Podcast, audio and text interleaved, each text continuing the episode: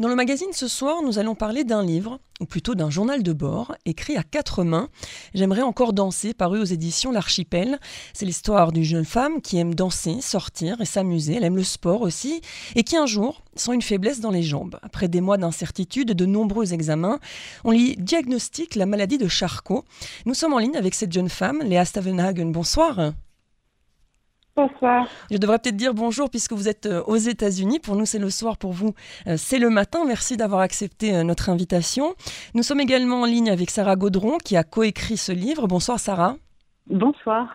Alors je vais commencer euh, parce que j'ai beaucoup beaucoup de questions. D'abord, euh, je vais commencer par vous dire que j'ai beaucoup aimé ce livre, que euh, j'ai vécu tous ces mois et ces années avec vous, Léa, grâce à votre écriture aussi, Sarah, en suivant ce livre, votre aventure et mes aventures, on va dire comme ça. et ma première question, elle est pour vous, Léa. Alors, vous confiez votre parcours dans ce livre, presque du combattant, depuis les premiers symptômes de votre maladie. vous dites vous-même dans le livre que vous ne connaissiez pas cette maladie, la maladie de Charcot. Alors en quelques mots, est-ce que vous pouvez nous expliquer de quoi vous souffrez? Bien sûr. Donc, euh, une maladie un peu médicale, c'est la maladie de Charcot, c'est aussi le, SLA. Et c'est une maladie neurodégénérative qui avait une paralysie progressive des muscles. Donc, ça veut dire pour un patient que c'est en fait une maladie très hétérogène. Donc, pour moi, ça a commencé avec les pieds, mais ça peut aussi, par exemple, commencer avec la parole. Et éventuellement, ça va bouger un peu partout dans le corps. Donc, euh, éventuellement, un patient ne peut plus marcher, parler, manger et même respirer. Hmm. Il est important de souligner qu'il n'existe pas de traitement euh, pour cette maladie, ce qui la rend évidemment d'autant plus grave.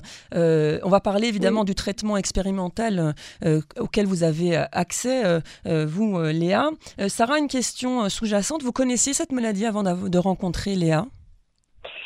Malheureusement, oui. il y a eu plusieurs personnalités qui en ont été atteintes, mais c'est vrai que les médias le rapportent pas souvent et que c'est une maladie qui reste très méconnue. Euh, j'avais eu connaissance évidemment euh, de, la maladie qui frappait Léa, donc je m'étais renseignée, mais pas plus que ça finalement. Hmm. Alors Léa, dans votre livre, on commence évidemment euh, par euh, euh, vos journées survoltées, on va dire ça comme ça. Vous êtes quelqu'un qui croquait la vie à pleines dents. Vous, vous, aimez le sport, vous faites du jogging, donc vous courez régulièrement. Vous êtes prise dans une entreprise internationale après avoir fini vos études, etc., etc. Et puis évidemment arrivent les premiers symptômes. Tout au long de votre histoire, Léa, on sent que vous vous battez contre la maladie, d'abord en refusant par exemple de marcher euh, avec des, espèces de prothèses pour vous soutenir, et puis ensuite euh, le fauteuil roulant, au départ vous ne le voulez pas, ensuite c'est quelque chose de libérateur. Vous avez ressenti justement ce, ce, besoin de repousser l'échéance? Oui, pour moi c'était important. Je voulais en fait euh, continuer ma vie entre guillemets normalement, c'était un peu bête de dire ça comme ça. Mais le, le plus possible parce que pour moi c'est bien sûr comme pour je pense que la plupart des gens entre nous, ah ben, en fait, j'aurais pensé qu'un jour, on sera, qu'on peut croiser dans une chaise roulante ou euh, qu'on peut perdre le message des jambes ou même des bras. C'est, c'est pas quelque chose qui traverse la tête comme ça. Euh, donc, euh, c'était, j'avais dans mes, mes rêves, mes cauchemars, euh, c'était, c'était pas quelque chose que j'avais, ouais, c'était, j'avais vraiment pas cette, cette compréhension-là, peut-être je peux dire ça comme ça. Donc, comme j'étais tellement frappée par ça, et aussi, c'était, j'avais ma vie un peu, je suis pas une grande, grande organisatrice, mais j'étais prête à démarrer ma carrière, de continuer ma vie avec mon copain, avec mes amis, de voyager, tout ça. Et là, j'avais quelque chose qui est arrivé, qui était en train de, et les médecins en face de moi en train de dire, en fait, euh, tout ce que vous avez prévu, ça va être vraiment très, très compliqué pour vous. Il faut tout repenser, tout réorganiser. Et j'étais, j'étais pas prête. Donc, dans une première temps, je pense que j'ai essayé de repousser euh, au maximum, mais malheureusement, euh, j'aurais bien aimé être capable de toujours repousser ces besoins, même aujourd'hui, mais avec euh, mon corps qui était de plus en plus faible, j'ai réussi à faire ça. Dans certaines circonstances, et sur le long terme, bien sûr, j'avais besoin d'accepter certaines aides, et je pense que quand le devient plus faible, en fait, à un moment donné, avait tellement de stress derrière de me faire mal, de tomber sur mon lieu de travail ou dans le métro ou euh, quand j'étais chez moi. Qu'éventuellement, en fait, on accepte ces, aides, même si pour moi, par exemple, ils étaient en train de représenter quelque chose que je voulais pas, une identité que je voulais pas. Que à un moment donné, en fait, ils deviennent nécessaires et ils sont aussi des aides très précieuses parce qu'ils peuvent permettre euh, de continuer d'avoir une vie très active et euh, remplie de joie au lieu d'être un peu croissé euh, chez nous à cause de la peur de, de faire mal. Hmm. Alors pour que nos auditeurs euh, comprennent bien, on a mis euh, du temps à trouver une date où toutes les trois euh, on était disponibles aussi parce que vous continuez à voyager Léa et donc vous avez un agenda assez chargé, bien plus chargé que le mien par exemple, ce qui est quand même un petit peu le compte, mais c'est un peu la force dans ce livre, c'est le fait que vous continuez à avoir cette soif de vivre, c'est important pour vous? Je pense que c'est très très important et je pense que une des choses qui est, qui est vraiment primordiale pour euh, la maladie de Charcot, mais pour plein de choses et plein de, problèmes qu'on peut avoir dans la vie, c'est de garder le mental fort. Et pour moi, peut-être la meilleure manière de faire ça, c'est de rester active et engagée dans les choses. Donc, euh, que j'ai vraiment une énorme, une énorme chance d'être bien entourée et d'avoir la, la, capacité de toujours voyager, même si je peux pas le faire seule. Donc, euh, oui, j'ai fait un voyage Londres, Bristol, Paris, Paris, New York. Euh, c'était quoi? C'était mardi dernier, une semaine après le mariage d'une copine, parce qu'ensuite on avait le mariage de la vie de mon mari à New York.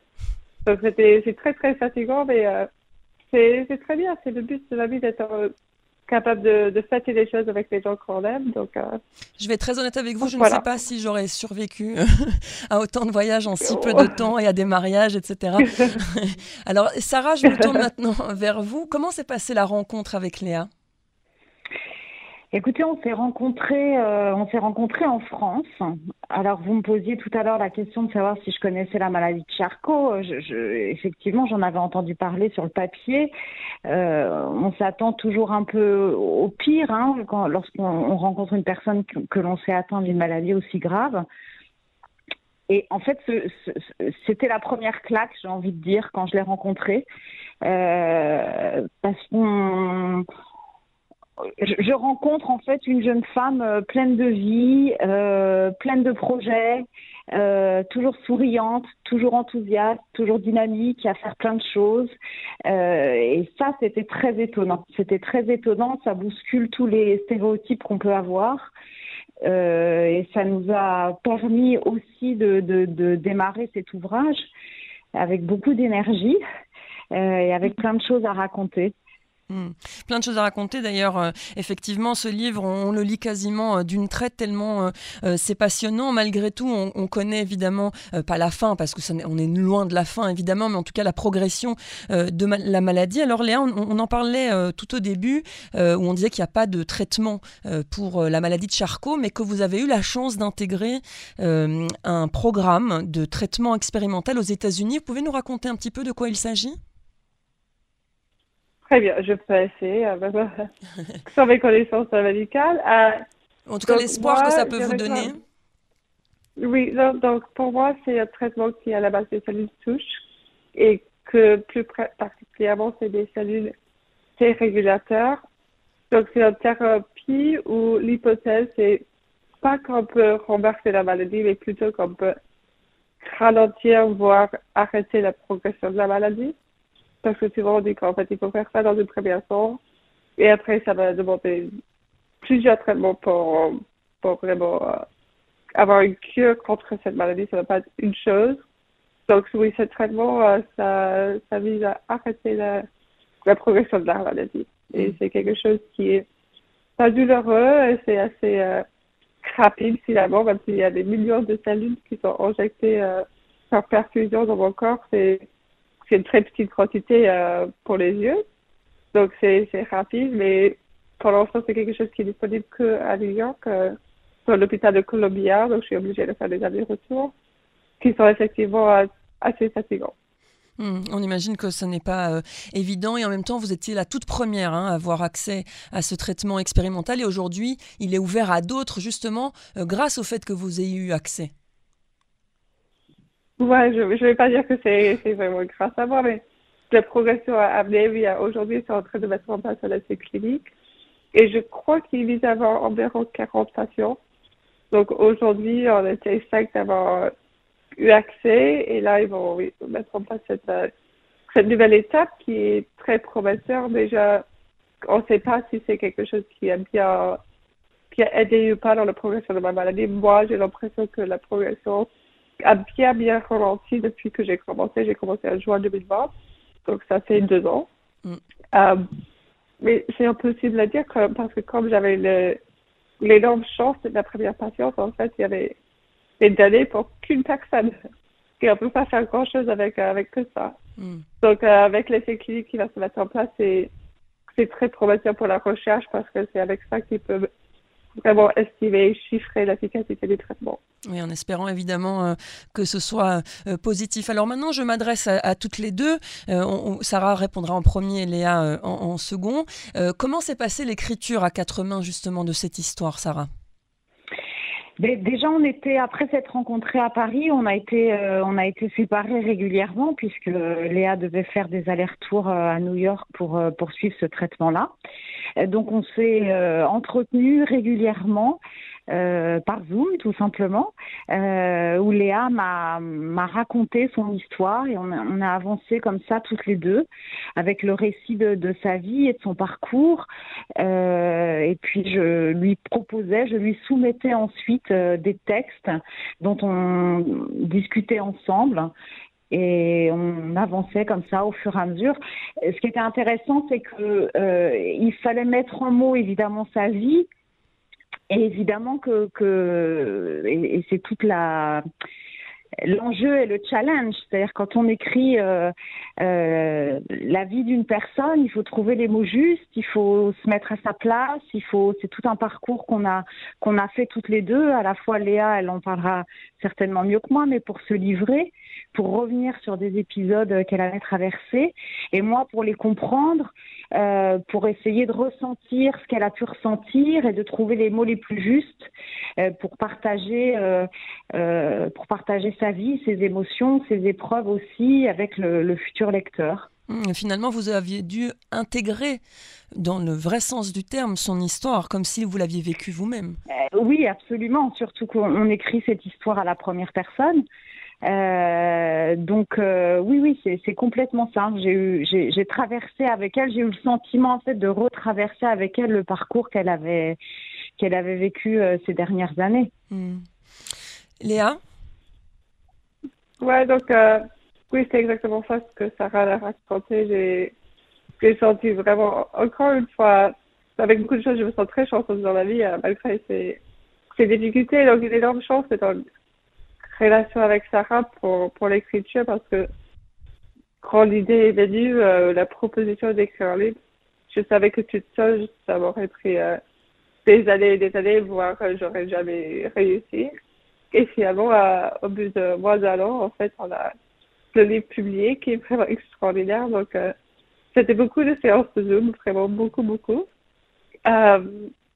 et c'était, Sarah, elle a vraiment une très qu'elle est très forte à se mettre à la place de quelqu'un d'autre, vraiment essayer de comprendre. Je me rappelle euh, un des premiers exercices qu'on a fait ensemble, c'était d'essayer de trouver le ton qui était juste parce que parce qu'elle voulait pas que je sois représentée comme quelqu'un que je suis pas.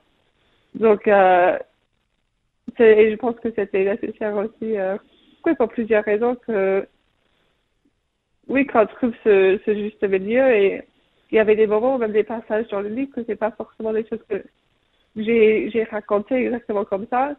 Mais Sarah était tellement dans ma place qu'elle avait tout compris. Donc c'est, assez extraordinaire et elle a vraiment fait euh, un travail magnifique et je pense que c'est, plus grâce à elle que c'est un livre qu'on peut lire très rapidement parce que les mots sont, sont très justes et très jolis et les passages sont, pas trop longue parce que aussi, moi, de temps en temps, quand j'ai raconté des choses, j'ai parlé pendant des heures et je suis désolée, Sarah, je pense que c'était beaucoup trop longue. Euh, et elle a pu voir, ok, euh, c'est très juste, euh, bien sûr, c'est ce que tu as vécu, mais on va pas tout mettre parce que sinon on va avoir des lecteurs qui vont quitter le livre. Donc, Alors moi, je, peux, je, peux, travail, ouais. je peux vous confier qu'en tant, que, en tant que lectrice, en tout cas, euh, euh, tout est très bien passé. Et moi, j'ai pas pu lâcher le livre jusqu'à la fin et j'ai vécu avec vous, euh, surtout par exemple les escaliers, puisque vous disiez qu'au début des symptômes, les, les, montées des marches, c'était de plus en plus difficile.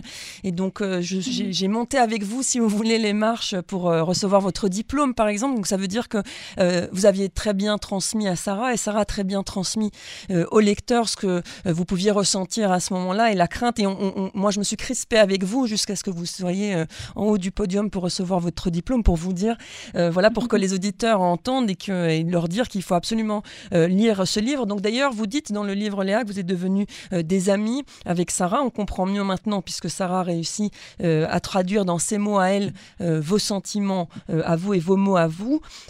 Sarah, comment se passe ensuite, donc une fois que les mots sont couchés et qu'on envoie à l'éditeur et que le livre sort, puisqu'il faut le dire, aujourd'hui, tout le monde parle de ce livre. Finalement, quelque part, d'abord, évidemment, c'est pour sensibiliser euh, tous les lecteurs, évidemment, à cette maladie de Charcot, euh, que même Léa ne connaissait pas avant d'en souffrir. Et en même temps, c'est aussi un succès euh, d'avoir réussi finalement à relever ce défi. Euh, oui, c'était un défi. C'était un défi euh, déjà en premier lieu, encore une fois, ce qu'on vient de dire, c'est-à-dire de ne pas du tout trahir euh, ni le parcours ni les émotions de Léa. Et puis je pense que, et ça on se l'est dit assez vite, et moi c'est ce que j'ai ressenti vraiment la première fois où j'ai vu Léa, je pense que c'est un livre sur la maladie de Charcot. Évidemment, l'objectif, c'est de faire connaître cette maladie-là, on parlait tout à l'heure du traitement auquel euh, Léa a accès. Tout est une question de, euh, financière. Mmh. La recherche, ça coûte très cher. Euh, plus, plus il y a des gens qui sont sensibilisés, plus les, financeurs, les potentiels financeurs, que ce soit l'État ou des laboratoires, ont conscience et ont la volonté d'investir, plus la recherche va avancer vite. Mais, mais je crois qu'il y a qu'il y avait aussi autre chose, il y a autre chose de très fort dans l'histoire de Léa, c'est que finalement, son combat, il nous concerne tous. Tout le monde peut être touché. Je crois que c'est un livre, euh, au-delà de Charcot, qui nous apprend des choses. C'est vraiment une leçon de vie. C'est-à-dire que quand j'ai rencontré Léa, on sortait d'une période de confinement on va pas se mentir, tout le monde s'est plaint euh, euh, des restrictions, de plus pouvoir faire de projets euh, à court terme, à moyen terme. Et tout d'un coup, je rencontre Léa qui, alors pour le coup, est atteinte de quelque chose de beaucoup plus grave que, ce qu'on a traversé durant la période de restrictions sanitaires. Et elle continue, elle continue à faire des projets, elle continue à avancer. Il y a une pulsion de vie qui est incroyable. Elle a, un, principe de vie, j'ai envie de dire, que tout problème a sa solution, qu'il faut jamais lâcher, euh, qu'il faut aller à l'essentiel, qu'il faut pas s'attarder sur euh, euh, des petits mots du quotidien ou des petits soucis. Et, et ça, c'est très puissant. C'est très puissant. C'est pas un livre triste. Euh, je pense que c'est un livre qu'on referme euh, avec un sentiment. Euh, je pense qu'il y a beaucoup de lecteurs qui nous ont dit ça, d'être, d'avoir été galvanisés en refermant le livre et en, ayant envie de, de, vivre encore plus pleinement. Et, ça, je pense que c'est très riche. Et, et c'était l'enjeu de réussir aussi à, à transmettre ça euh, aux lecteurs, au-delà de la maladie, au-delà des obstacles et des épreuves. Cette, leçon de vie que, Léa peut, nous donner à tous. Je, peux dire et certifier euh, qu'en lisant ce livre, on euh, relativise un peu nos petits bobos du quotidien et on se dit qu'il y a pire et que si euh, Léa, et je m'adresse à vous Léa, si vous réussissez à continuer à faire des projets, à voyager, à vous rendre à des mariages, etc., eh bien, effectivement, c'est que tout le monde peut le faire. donc, merci d'abord pour ce témoignage, Léa. Je voudrais dire une dernière chose, vous faire réagir, Léa. Avez créé une association, je crois, hein, aux États-Unis, puisque normalement, l'ALS, la maladie de Charcot touche plutôt des personnes plus âgées et qu'il y a quand même des jeunes qui sont touchés par cette maladie. Vous pouvez nous parler de cette association? Avec plaisir. Donc, c'était euh, il, y a, un peu plus alors j'ai créé l'association qui s'appelle Her ALS Story. Et l'idée derrière, c'est de, réunir des jeunes femmes, euh, des jeunes femmes qui ont réussi le diagnostic avant l'âge de 35 ans pour créer une communauté. Donc, dans une première fois, c'était créer une communauté pour être là l'une à l'autre, pour partager dans les moments difficiles, les moments positifs, de échanger des conseils, tout ça, mais aussi de, de ensemble utiliser notre énergie pour essayer de mieux sensibiliser les gens à la maladie de Charcot et faire avancer des choses parce qu'il faut, euh, comme Sarah l'a dit parfaitement tout à l'heure, il faut avoir euh, plus d'argent pour la recherche parce que c'est avec ça qu'on va avoir les traitements. C'est pas une question de si un jour ils vont arriver, oui, ils vont arriver, mais c'est vraiment une question de, timing. Euh, et en tant que jeune femme, on va sûrement pas attendre parce qu'on a toujours, on a tout, euh, tout pensé avoir plein de temps pour faire tous nos projets, euh, de, de réussir nos rêves et tout. Et on a cette diagnostic qui pose un petit problème pour l'instant. Euh, mais je pense qu'il faut juste que je dise aussi que derrière la, raison vraiment que je voulais créer cette association, c'était qu'il y a vraiment une sensation de quand on reçoit un diagnostic. Euh, J'imagine c'est pas que pour la maladie de Charcot, c'est pour plein de choses qui arrivent et veulent vraiment basculer la vie que qu'on on toute seule, qu'il y a comme qu'il y a quelqu'un d'autre qui peut vraiment comprendre ce qu'on est en train de traverser. Euh, donc c'est une manière pour moi de trouver des gens qui qui avaient un peu les mêmes euh, les mêmes problèmes, les mêmes difficultés que moi pour sentir un peu moins, moins seule euh, dans cette dans cette réalité difficile. Hmm. On comprend évidemment euh, ce besoin de comprendre l'autre euh, que vous avez trouvé évidemment auprès euh, des autres personnes qui, ont, qui sont touchées par la maladie de Charcot. Alors j'avais encore plein de choses à, parler avec vous, de plein d'autres sujets à soulever, mais j'invite les auditeurs à lire votre livre écrit à quatre mains. J'aimerais encore danser, paru aux éditions L'Archipel. Sarah Gaudron et, et Léa Stavenhagen, merci beaucoup. Évidemment, merci à vous évidemment, on aurait, le temps nous est compté euh, malheureusement. Juste pour dire aux auditeurs aussi que la préface est signée euh, par Clémentine Salarié, euh, qui elle est marraine, je crois, d'une association aussi de lutte contre la maladie de Charcot. Alors voilà, chers auditeurs, lisez le livre et aidez la recherche, voilà, puisque c'est aussi pour cela que ce livre sort. Merci beaucoup à toutes les deux. Merci à vous. Merci beaucoup. Bonne soirée.